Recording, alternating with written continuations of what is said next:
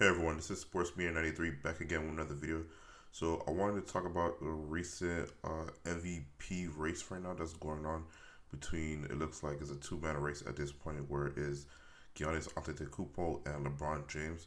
And so far, by my estimation, I do have Giannis running away with the MVP, but that look like the liberal sports media are trying to push a case for LeBron James winning MVP, and it's all for the wrong reasons, and I give my take on it. As regards for why they're trying to make a push for LeBron James, it's all for the wrong reasons, except for basketball. Everything outside of it, which in my case is BS, because they're trying to use uh, multiple things, as in storylines, BS narratives, to try to give LeBron James, saying that LeBron James could make a case for the MVP because of don't, don't get me wrong, he's having a great year, but they're trying to make a case that oh, he's should win MVP because he's doing all this in his 17th year. He's playing with a great team. He's making his teammates better one off the floor, which I give you credit for because when they're not on the floor, they're not really that good of a team, especially when he's sitting down. But they can win games without him off the floor or when he's not in the games. When you could see that from the Warriors game the other night when they didn't play, when he didn't play, and he had set out for quote unquote groin injury, aka load managing. But as regards to that, they're trying to use a whole bunch of other BS narratives that he should win, like oh he should be the chance that uh, he should win MVPs. Uh, the death of Kobe is gonna help prepare him propel him to win MVP and win an NBA title and a whole bunch of other dumb stuff that they're trying to use. People like Chris Haynes, Shannon Sharpe, Nick Wright, and all of them, they're all trying to push these BS narratives onto the public to try to sway voters and just showing why they should vote for LeBron James for all uh, narratives consumption. It's just BS. Right now, I have Giannis winning the MVP. He's have the best season so far. He has the best winning record on his team. He's a he's a solo superstar on his team. LeBron James has Anthony Davis, which is a bona fide superstar, which gives him help. I mean, he does. Uh, Giannis does have Khris Middleton on his team, but he's a star. He's not really a superstar. So you could say is really Giannis on his team. They on pace to win 70 wins, and he's leading the league in PER and setting a record for all-time PER in NBA history. You can't argue against that. As regards to LeBron James, again, he is having a great season and he is putting up great numbers. But still, as regards to Giannis Antetokounmpo, wow, wow. I can't believe I the name wrong. I'm just saying Greek Freak.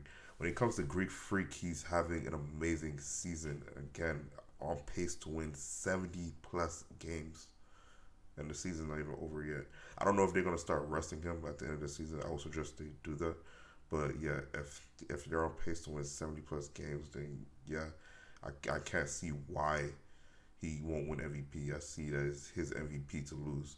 If they do give it to LeBron James, like he has to have an extraordinary the uh, next few games where he's dropping ridiculous, crazy numbers. I'm talking about like 40 triple 40, 40 point triple doubles or stuff like that for him to win MVP. I can't see him winning no other way again, when it comes to the MVP race, it has to be on what the team that's winning and your statistical output. What are you doing in stats? I don't give a crap about what he's doing outside of basketball. All this narrative of his 17th year, Kobe Bryant's death, RP to Kobe all that means nothing. I don't care about no storylines, no narrative, no nothing when it comes to who has the best statistical season and whose team is winning, it has to be Giannis Antetokounmpo. All this media narratives from Shannon Sharpe, Skip Bayless, Chris Haynes, um, Nick Wright? Uh, Whitlock. They're all trying to say, "Oh, it's a it's a good story. It's a good story. Uh, it's a great narrative." LeBron James' 17th year you know, blah blah. He, he the first person to do it. No, that that's not how you know. You cannot do that. That's that's you're basically trying to rob somebody of an MVP for a great storyline just so y'all can pocket off the money because LeBron James is the media darling in the sports media, media uh, sports liberal media, and that's just not right. I just wanted to give my take on it because I don't. I, I feel like they're trying to push a BS narrative out there to try to give LeBron James the MVP, and that's you just can't do that. They I they did do that for Russell Westbrook, but again he you could say he had a great statistical season because he dropped triple doubles every other game. So well not every other game. He dropped triple doubles every game. So like come on, like I, I I could understand how you could give him the MVP, but there was adding a whole bunch of other BS narratives in there as well with uh, KD leaving to go to Golden State Warriors and a whole bunch of other stuff.